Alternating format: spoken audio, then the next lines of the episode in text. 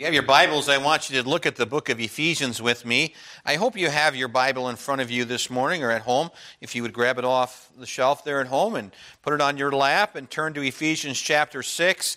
I think there's some instruction here that you need this morning. I sure need this, and I hope it'll be a blessing to you. I want to talk about always abounding. This is the series that we have chosen for the whole year. Abounding in his strength is the topic that I want to talk about. Again, we're dealing with uh, believers that can be uh, abounding in Him. And then Paul is actually writing and saying, I want you to be able to abound or increase uh, more and more. And there is a way that you can always abound in His strength.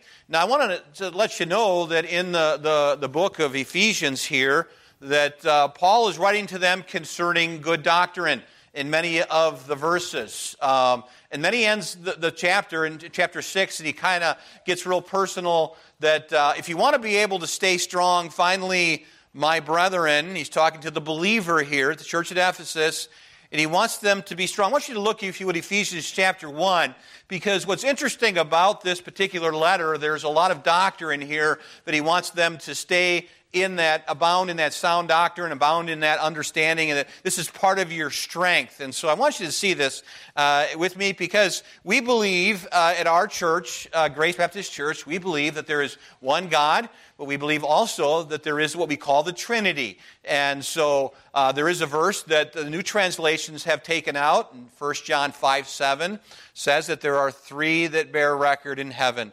It says the Word, um, the Father, and, and, it, and, it, says the Holy Spirit. So it's mentioning all three of the Trinity. But they have taken that verse out completely. So if your Bible has 1 John 5 7 removed, you need to get a new Bible and, uh, and, and realize that this particular truth of the Trinity is, is mentioned all over in the Scripture. It's not just found in 1 John 5 7, it's found in other places. Ephesians chapter 1, verse number 12 through 13 has the uh, Trinity in it. If you look at verse 12, it says that, that we should be to the praise of His glory, God's glory who first trusted in Christ, that's Jesus Christ, and whom also you trusted after you heard the word of truth, the gospel of your salvation, in whom also after you believed, you were sealed with the Holy Spirit. See the capital S there? The Holy Spirit of promise. And so all three are mentioned right there in first in Ephesians chapter 1, verse 17 through 18 uh, also has it that the God of our Lord Jesus Christ, the Father of glory, may give unto you the spirit of wisdom and revelation in the knowledge of Him, uh, the eyes of your understanding being enlightened, that you may know what is the hope of His calling and what the riches of His uh, uh, uh of the glory of His inheritance in in the saints and again, look at, if you would, at chapter 2, verse number 18. The Bible says, so through him we both have access by one Spirit unto the Father. So the Holy Spirit's mentioned here in the Father. Now, therefore, you are no more strangers and foreigners, but fellow citizens with the saints of the household of God. I want you to turn with me, uh, if you would, to chapter number 3.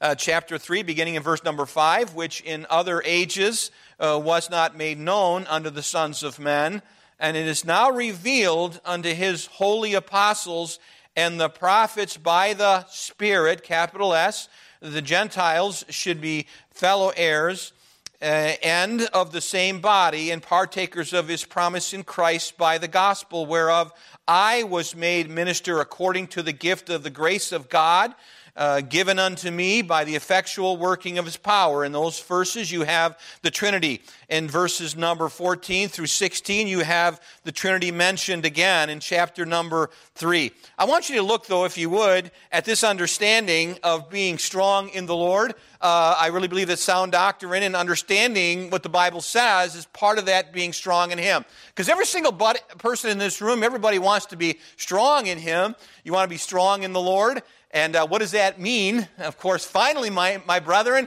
be strong in the Lord. It's, it's easy for us to say, well, just be strong in the Lord, you know. What's wrong with you? Uh, be strong in the Lord. They, well, just be holy. What's wrong? Well, people need to know how to be holy, how to be able to live their life the way God wants them to live. How can I be strong in the Lord? And how can I be strengthened in Him? I thought it was interesting because I went a little further with this verse that we actually read, verse number 10 of chapter 6. And he's actually saying here, be strong. That particular verb means to be enabled or to be strengthened in. The power, that's the vigor, of course, or the might, that's the, the forcefulness, or really the ability uh, of God. And so we're dealing with what we lack sometimes, and that is the power of God. And did you realize, dear Christian friend, that the power of God lives within you? The same spirit that raised Jesus Christ from the dead lives in your mortal body. Did you realize that the Bible tells us that in Romans chapter 8? But I thought it was interesting because we lack this power sometimes and we need this strength. The Bible says in 2 Peter 1, verse number 3, according to his divine power hath he given to us all things that pertain unto the life and godliness through the knowledge of him that hath called us to, to glory and virtue.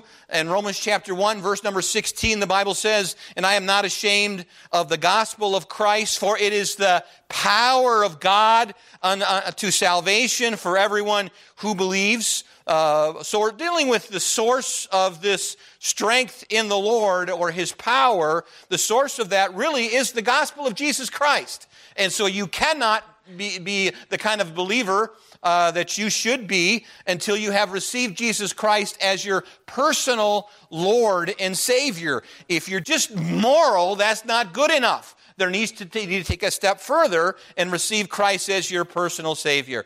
And I think when we're talking about this particular passage, that we need strength to wrestle. We need strength to be able to, to, to wrestle spiritually, if you would. Look at verse 12. For we wrestle not against flesh and blood, but against principalities and against powers, against rulers of the darkness of this world, against spiritual wickedness in high places. And so when I look at that verse and I think of the word wrestle, what does that mean? Wrestle really conveys to us the idea of a contest between two people that are trying to throw the other one down. And so there is this wrestling. I don't know if you've been to a wrestling match. I personally don't like wrestling. I don't like going to wrestling where I see two guys on a mat wrestling around. It just kind of grosses me out. But that's just me. You know, they could, box is fine. Kickboxing is better. But, but when it comes to wrestling, I don't like that. Maybe you have wrestled around uh, at home a little bit. Sometimes the father will wrestle around with the kids and stuff like that. But your, your, your desire is to throw the other person down as in a contest. And so I was thinking about this a little further, that when it talks about principalities, uh, that we actually wrestle against principalities. What does that mean? Well, we're talking about, um, uh, if you would, in the spiritual world, in the spiritual sense, because it says we don't wrestle against flesh and blood. So, in order to be strengthened in the Lord, because that's the whole thing we're talking about today, if I'm going to be strengthened in the Lord and in His might and in the power of God, I must understand that I'm going to wrestle with spiritual things. I don't wrestle with people. That's what immature people will do. If you're wrestling with people all the time and having issue with people, it's not them, it's you. And so deal with your own heart, and God will help you to be able to, to be the kind of believer that He wants you to be. When it talks about principalities, John Wesley said this. He said, He called these principalities the mighty princes of all the infernal legions. So there are two kingdoms then that he's referring to. He's referring to the spiritual realm, uh, and he's talking also, if you would, of the spiritual realm. So the kingdom of darkness, really, uh, and the kingdom of light, and the kingdom of Jesus Christ is this kingdom of light. The kingdom of Satan is the kingdom of darkness. And so principalities here in this verse is referring to the chief rulers in the kingdom of darkness. And so we need God's strength to be able to wrestle with the uh, princes, uh, spiritual demonic princes of this world. We need the, the, the principalities and understanding of that, but also the power of God to be able to do that. And he goes on to further in the verse talk about, he talks about powers here in the verse. For he wrestled not against principalities, also against powers. Well, who are they? Those uh, who had the power or to whom the name powers was given, but their power was taken away One commentator actually wrote this word uh, means to, it represents Satan as addressing the fallen angels um, in similar language. And so we're actually dealing with the demonic warfare today in our world. We're dealing with these principalities and these powers. It actually mentions the rulers of the darkness of this world or of this age. What does that mean? I, wrote here that the rulers that preside over the regions of ignorance and sin with which the earth abounds. So when we're talking about darkness, we're talking about it is an emblem um, of ignorance, uh, an emblem of misery. Darkness is an emblem of sin, and no description could be more accurate than that of representing these malignant spirits as ruling over the dark world. These were the ones that were cast out of heaven. These were the demonic forces that at one time were praising God, but because of their rebellion, they were cast out of heaven and they are trying to rule this world and they're trying to rule, rule your life and they're trying to rule your heart. And so you need the power of the gospel of Christ to be able to be strong in the Lord and continue in his might. John Wesley went on a little further as he was talking about this. We were talking about the spiritual hosts of wickedness in heavenly places, or wicked spirits, if you would, as the demons. They're unclean, proud, lying, deceitful, malicious, uh, who, who may be uh, said to be in high or heavenly places, not in places uh, super celestial. Uh, or in, or in highest heavens, not the third heaven where God and the angels sit, but these are in the aerial heavens, uh, where the power or the, the posse, if you would, of dark demons reside and, and where they are above us. They're over our heads, overlooking us and watching every advantage against us. And therefore, we should really be fully armored and, and ready to take on the forces of evil with God's strength and God's power. Remember this too, that Satan only has a third of the angels, two thirds is what God has still. And so he is the omnipotent, all powerful God. And so we don't have to get spooked out about the demons of this world. We have more power. Greater is he that is in you than he that is of this world. And so, Christian, let me tell you something. If, if you're struggling with, with these uh, difficult forces of evil, uh, let me just tell you that everybody is today because it seems like uh, Satan's trying to win this battle. And so we understand that there is that battle, and we can actually be what God wants us to be, and we can live moral, moral this side of heaven. As I was saying earlier, John Wesley said this. He went on to say that we wrestle against wicked spirits who continually oppose faith and love and holiness, either by force or by fraud. And they labor to infuse unbelief, uh, pride, idolatry, massive idolatry, he- envy, anger, hatred, in heavenly places, which were once their abode, and which they still aspire to as far as they are permitted. So, if I can get your attention this morning, I want you to know number one is that the battle is raging. And it's interesting because uh, Paul was writing to the church at Ephesus, and after he got done with his wonderful doctrinal dissertations and his desire to help out in the home a little bit more in Ephesians chapter 6, as he finishes the chapter with this understanding of taking on the whole armor of God, and he brings out the battle in the evil day. And I really believe that there has been evil days in the past, and there'll be evil days in the future, but when during these evil days, we can actually live the way God wants us to live we can have the power of God. But we need to understand that the battle is raging, the seriousness of the struggle, the supernatural versus the superficial. And a lot of times we allow our, our Christianity to be external, and it has never been meant to be that way. You go into a church where everybody has to look alike, everybody has to dress alike, otherwise, you're not in. That is not of God. There is a desire for God to work on your heart and work on your spirit so that you can actually yield to Him. And so our battle really is spiritual in nature. For we do not wrestle against flesh and blood. So the enemies are not each other. They're not humans. Our enemy then are the forces uh, of evil and they are powerful. But against his principalities, against powers, against rulers of the darkness of this age or this world, against spiritual hosts of wickedness in heavenly places. And so our job then is to be prepared as believers. Therefore, look at the word therefore. I thought that's interesting. Uh, it's actually, finally, my brethren, be strong in the Lord, for we wrestle not against flesh. Look at verse number 13. Wherefore, or therefore then, take unto you, that's a verb that you ought to be able to understand that you need to take the armor and put it on yourself. No one's going to do it for you.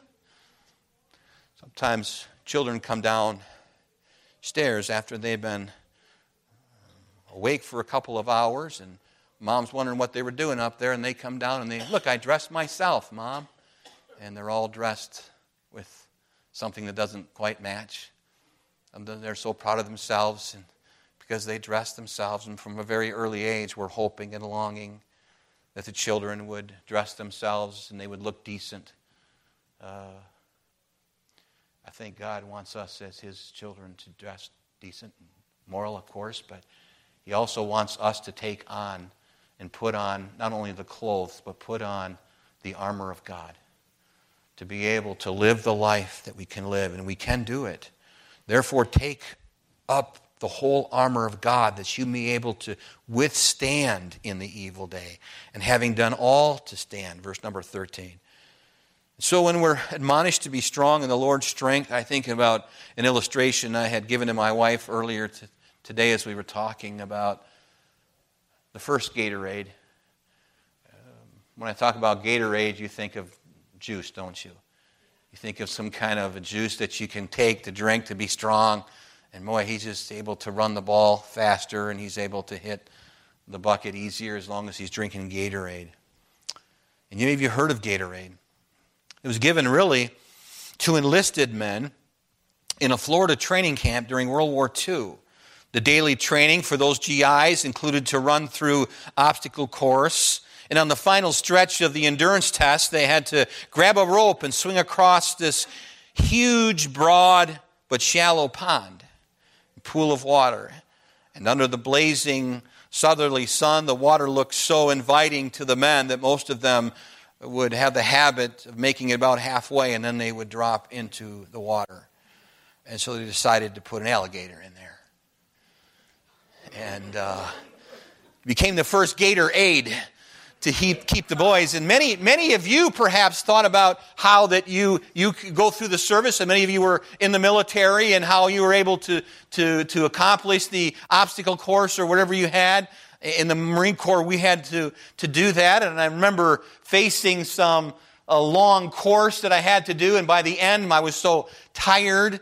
Uh, one of those we had to actually balance on a rope. We had a rope above our heads, and it looks really easy because the DIs are perfect, you know. And uh, but they showed us how to do it, but we never really could get across. Many of us, and we fell into the water, but there was no alligator there. But I was thinking about how, likewise, our behavior as Christians must sometimes be shaped by encouragement of the danger that if we don't continue on and we fall, that there is going to be problems. And without God's loving correction and faithful discipline, we would never develop spiritually. We would never be able to have the endurance and if the Lord didn't permit threatening conditions to come in our lives, we would soon succumb to feelings of self sufficiency and self confidence. And it wouldn't take very long, and you would be spiritually drained because it is by God's power and God's strength that we can do His will, His way. The next time you feel pain of a distressing situation, remember the words of David.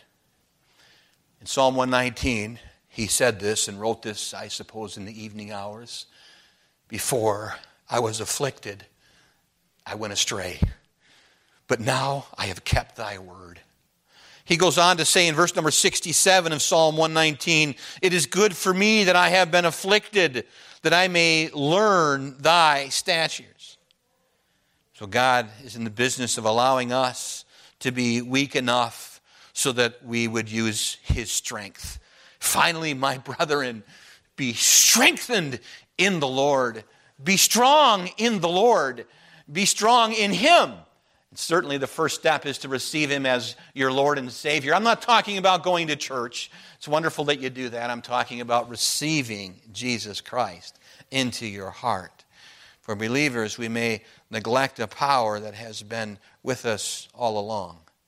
I think about a story I heard years ago. It was a seminary missions class, and Herbert Jackson told how, as a new missionary, he was assigned to a car that wouldn't start without a push. And so, after pondering his problem, he de- devised a plan. He went to the school near his house and he got permission to take some of the children out of the class and had them push the car off. And then he would release the clutch. And you know how it then would start. And he made his rounds and he could either park it down on a hill someplace or he would leave it running, but he was able to cope. He used this procedure for two whole years.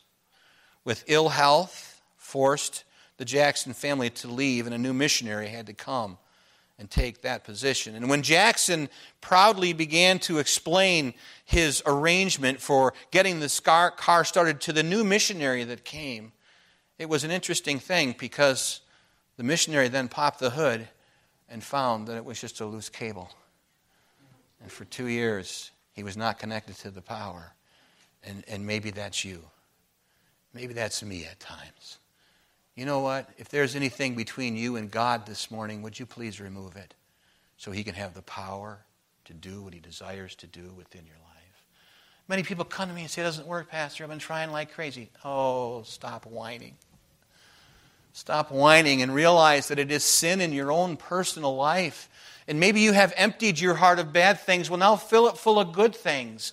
Be around good people. Be around people that want to love God, that'll actually show you how you can worship God and how you can tell others about the Lord Jesus Christ. Oh, I thought it was interesting because as we think about this raging, I want to give you two things to think about this morning. First of all, that Satan has a strategy for defeat. Let me talk about that a little bit. How does he work? The Bible says really clearly in the text, finally, my brother, be strong in the Lord and in the power of his might. Put on the whole armor of God that you may be able to stand against the wiles or the devices or the trickery, if you would, the deceptions of Satan. I think the first thing he actually uses is deception. He will try to deceive. The Bible actually shows us in one place where Jesus called Satan the father of lies. The Bible says in John 8 44, and you are of your father, the devil. The lusts of your father you will do. He's talking to the Pharisees. He was a murderer from the beginning, talking about Satan, and abode not in the truth because there's no truth in him. When he speaks, he speaks a lie. He speaks of his own, for he is a liar and he is the father of it. Did you realize that Satan will deceive by lying to you? So it's like that M&M, you know, you grab a hold of hoping that there's going to be some chocolate inside, but what if there was a candy coating and then there was strychnine in the middle of it? What if there was something like heroin that was laced with perhaps something that would take you down immediately and you thought that you were going to have just a really nice little high but yet you woke up and you were in hell because you never trusted Christ as your Savior. You see, that's what Satan does. He wants to take as many people to hell as he can because he's going there. And he's so angry with you because you have grace and he's never going to get any. But you have time to breathe and to understand His grace and to be able to function as the kind of believer that God wants you to function as. And so we see that He deceived Adam and Eve. We saw also that he is classified a deceiver. The Bible says in Revelation 20, verse number 10, and the devil that deceived them was cast into the lake of fire and brimstone. And so that actually mentions that the devil was the one that was deceiving. He appears sometimes as an angel of light, the Bible says in 2 Corinthians 11, verses 14 and 15, and, and, and no marvel, for Satan himself is transformed into an angel of light. And therefore, it is no great thing of his ministers also to be transformed as the ministers of righteousness, whose end shall be according to their works. And so we see that he is deceiving. He is deceiving people today that are attending church, even, that have a homosexual pastor. That's, decept, that's being, being deceived. That's saying that homosexuality is okay. No, homosexuality is an, an abomination to God. It always has been, it always will be. Flag me if you want me on Facebook. Go ahead, flag me all you want to. It's the truth of God's Word. And my goodness, we have entered into our culture is lying to us. And we're actually putting out a, a rainbow flag outside of a church. I, I don't want to be angry toward that. I just want it to stop because it is deceiving people. It is deceiving people. Do you realize that God made man for himself and he made woman for man? It's just the way God had it. And we can actually live that way. Did you know that God is the head of every man? And did you know that every head, head, head of, uh, of a woman is a man? That's the way God has it. You say, well, I don't like that. God never asked us if we liked it. He just said, This is the way it is. Thus saith the Lord. Also, he has this ability, Satan does, to denounce. The Bible says in really clearly in Revelation chapter 12, verse number 10, he calls the Christians or the brethren, he calls them accusers. The Bible says, And I heard a loud voice saying in heaven, Now is come salvation and strength and the kingdom of our God and the power of his Christ. For the accuser of the brethren is cast down, which accuse them before our God day and night. Satan uses his ability to distract. The Bible says he distracts people from the gospel taking root because uh, Mark chapter 4, verse number 15 says, And these are they that were by the wayside where the word is sown. But when they have heard, Satan comes immediately and takes away the word that was sown in their hearts. How many times have you heard the gospel? Oh, I hope that today would be the last time you would hear it before you would receive Jesus Christ as your Savior. Don't let it, don't let it come to your heart and then just and then just keep on going because then Satan will distract you by something else. And you will go home and live your life in sin. For more important matters, also in 1 Timothy chapter 3, verse number 7, moreover, he must have a good report of them which are out, lest he fall into the reproach and the snare of the devil. That's the way he works. He tries to denounce, and he also tries to destroy. The Bible says in Revelation 9 11 that he had king over them which, in, uh, which is the angel of the bottomless pit, whose name in the Hebrew tongue is Abaddon, which is the Greek tongue is Apollyon, or Apollyon being the destroyer. That's what that means. Of course, First Peter also tells us in verse number 8, 5 verse number 8, be sober and be vigilant because your adversary, the devil, is like a roaring lion walking about seeking who he may devour. And so that's how Satan works. But let me just give you, before I, I let you go home, and understand the strategy of God's strength and how he can strengthen you. And, and what you must do to be strong and strengthened in the Lord. The first thing is to always be alert. Always be awake spiritually. Don't go sleeping spiritually. Maybe you've been a little bit apathetic in your walk with God. There was a time in your life where you were close to God and you walked with Him and you served Him and you were happy and you were having your devotions and it was just wonderful. But now today you're kind of cold to spiritual things and, and you think that the, that the Christians are the problem and, and your heart is distant from God. Maybe that's you today. I would say, wake up, dear friend. Be alert. Stay awake. I know in the military we had to always stay awake and take care of things. I remember it was called fire watch, and there was no fire there. You know, we were in the squad bay and we had to uh, watch things and keep alert and so on. And sometimes I'd come in uh, in the evening, I'd say, uh, Attention on deck, you know, that's what we say when an officer comes. And, and there on the desk is a young man sleeping and I say it again, and he thinks that an officer's in because he just woke up and he's supposed to be on duty. And I would trick him a little bit. And I said, You need to stay awake. But you need to stay awake spiritually, dear friend. And if you're sleeping spiritually this morning, ask God to help you. Wake me up, oh God.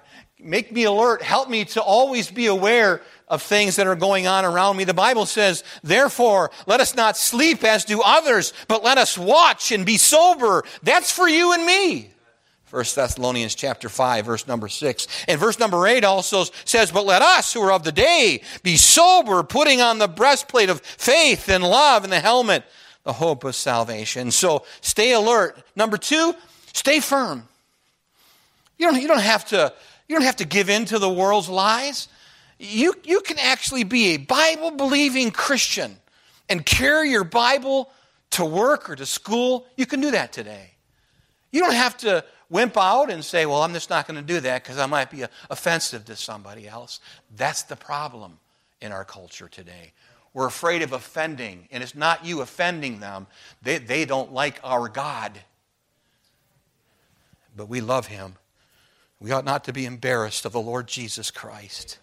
We ought to take and stay steadfast in that. I say, if you're going to be able to continue, be unmovable, steadfast, but always abounding in the work of the Lord. The third thing is we ought to be able to submit to God. That's pretty easy. Submit yourselves to God. Resist the devil, and he'll flee from you. And so submission is absolutely essential. The fourth thing, though, is suit up. And if you know, I have a tendency to put S's on everything. And so to give you the strategy a little bit more, stay alert, stand firm, submit to God, and then suit up. What do you suit up with? The armor is mentioned here. And I want to help you understand what it's talking about. It says, first of all, if you look at the text, it says, Wherefore take unto you the whole armor of God, that you may be able to withstand in the evil day, and having done all to stand. Stand therefore, having your loins girt about with truth. The belt of truth. Adam Clarke explained it this way the belt of truth is the gospel of Jesus Christ. It is the gospel of Jesus Christ that is the truth of God. Put it on. Unless this be known as a conscientiously believed, no man can enter the spiritual wherefore uh, the warfare with any advantage or prospect of success. I went on to write this last night. By this alone, we discover who our enemies are and how they come to attack us. And by this, we know that where our strength lies, and the great truth, of course, is in the Lord Jesus Christ, and we understand what is a false religion and the various winds of doctrine which by cunning men will actually take us away and deceive us from that which is true. Truth is actually the exhortation here that we would understand the truth. And by this exhortation, we might understand that we must in all things act according to the truth. We ought to be able to personify the truth in our own hearts so that when someone has you enter into their presence, they know that truth has now arrived. Just like somebody full of compassion would understand that somebody full of mercy has arrived. They know that truth has actually entered their door. When you visit somebody and you talk to them, speak of the truth. Let your words be as good as gold all the time, every day. Live as honest as you can. God wants us to be able to have the belt of truth. Everything else rests upon it. He also talks about the breastplate of righteousness in your text, having on the breastplate of righteousness. The Roman soldiers wore it to protect their heart as the center of physical life their chest, their heart was covered. But let me just share with you that this is speaking of the breastplate of righteousness is not your own. That you'd actually make a sense and say, Well, I've got my own righteousness and I'm clothed with it. No, take it off and let the righteousness of Jesus Christ be that which covers your heart. It is the breastplate of God's righteousness that will cover us. Someone went on to say it is hardly mean moral rectitude, which after we would be a poor guard against the reproaches of conscience or the assaults of Satan. This righteousness is that which the Apostle Paul desired for himself. It is the righteousness of God by faith in Philippians 3 8 and Philippians 3 9. It is emphatically the righteousness of God, so perfect that it satisfies every demand of the law. Your righteousness doesn't, but Jesus' righteousness does. And this righteousness is imputed to us by faith. That is placed upon us. And when God looks down and sees us, he sees the righteousness of his Son, Jesus Christ, because of what he did on Calvary 2,000 years ago. The only answer is Jesus, my friend. the only answer to any difficulty that you're going through will always be the Lord Jesus Christ. And so remember the breastplate of righteousness, and then your feet also shod with the preparation of the gospel of peace. And so when we're talking about the sandals of peace, have your feet shod in, prepar- in preparation to be able to bring the gospel to every situation.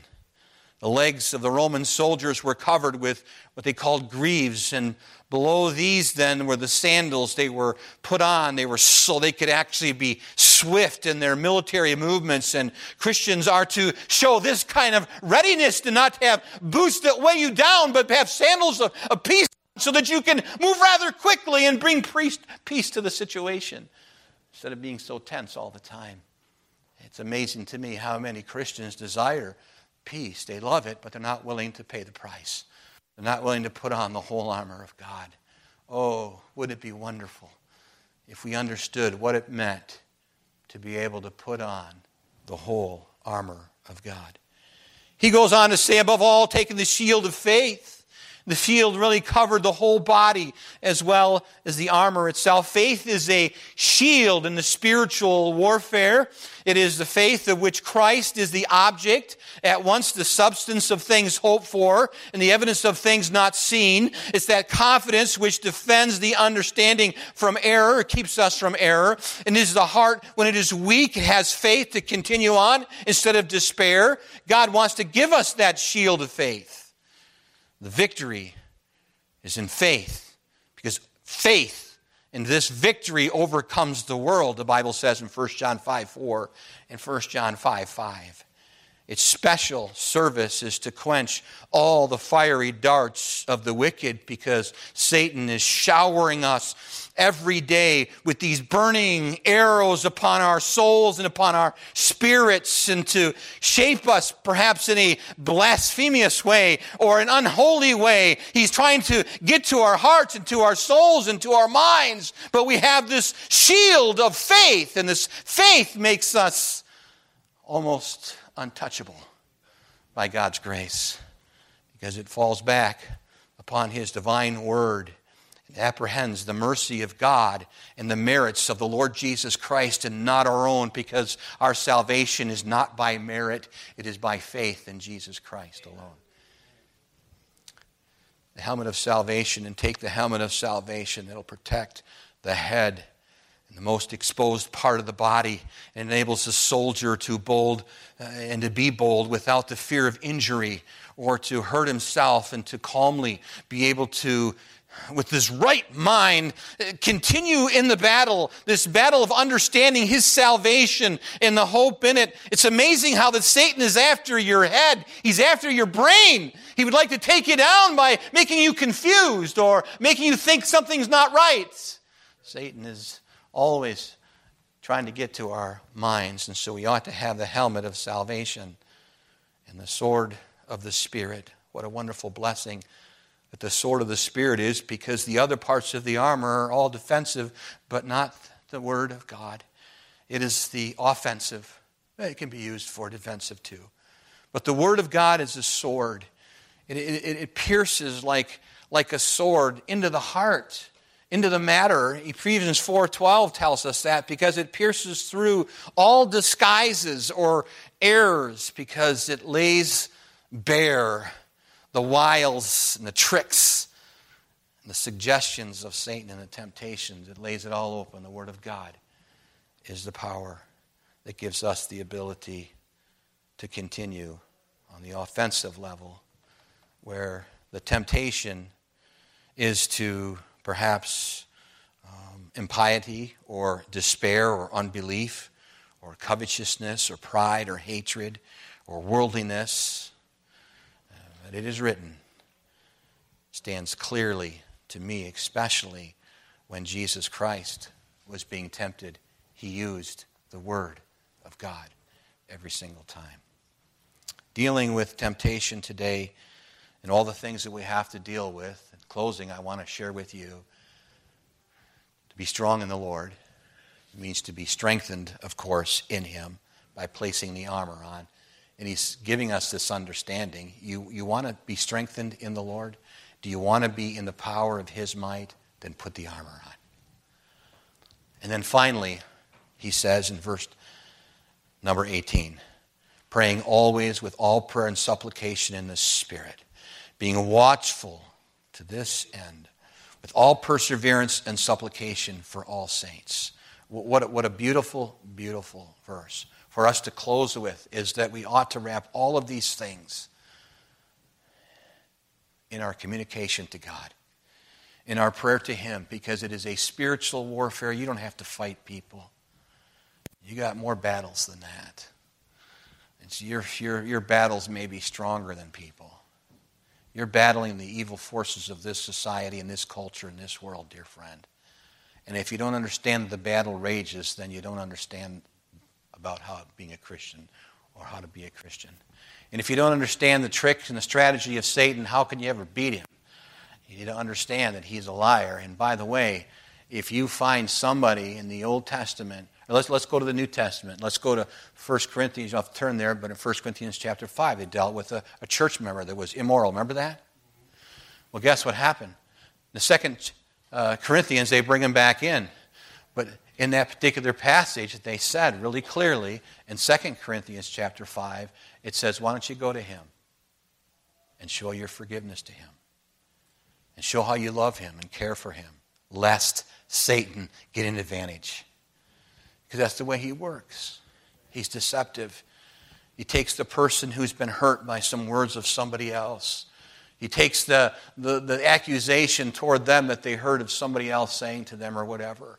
They take an action that took place when they were a child, and then he, he, uses that to keep that person at bay. And then he brings it back to their minds at times to cause them to be confused. And let me tell you something you can reach toward the heavens, dear friend, and you can still stretch out to the Lord Jesus Christ, and He will give you the power to do His will anytime, any place you're willing, if you just submit to Him. Maybe you've never trusted Him. Maybe you've in this battle all by yourself, thinking, nobody understands me, I can't do this, how am I going to be able to do it? Well, this morning there's hope for you.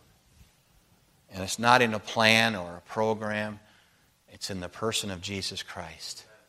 Because you can receive him and take him with you today. And you can actually spend time with him the rest of your life. And he'll always be there to encourage you.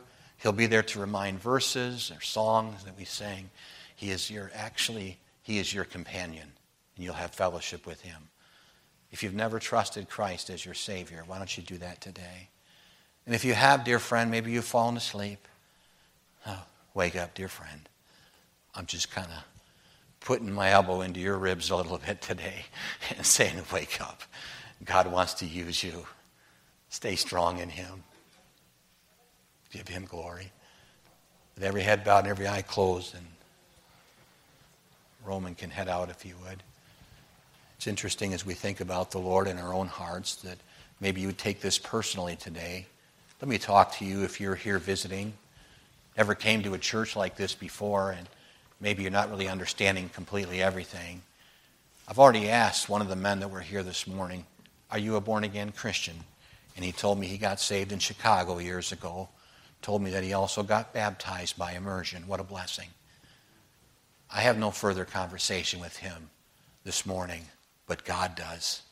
God wants to communicate to him. My communication to you, though, is have you ever trusted Jesus Christ as your personal Lord and Savior? Was there a time and a place where you go back and say, I asked Jesus to forgive me and I asked Jesus to save me? If there has not been that place, then maybe you can just lift your hand and say, Pastor, would you please pray for me? I need Jesus in my life and I know it. Would you pray for me? Just lift up your hand and put it back down again. Then, dear Christian, this message was for you. It was for the saints. Oh, God loves you. What a blessing to be with Christians today on the Lord's Day. But maybe there's some things in your heart that you just need to get right here at the altar. Oh, you could say it right there in your pew, and you can say it when you get home, but maybe you're more anxious than that. And you want to come and take care of it this morning. The altar's open for you.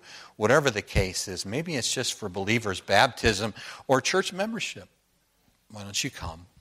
Every head bowed every eye closed. Would you stand to your feet, no one looking around this morning? Let's have an invitation. Father, I pray that your Holy Spirit would guide in the invitation, Lord, that you would lead people to you. We pray this in Jesus' name. Amen.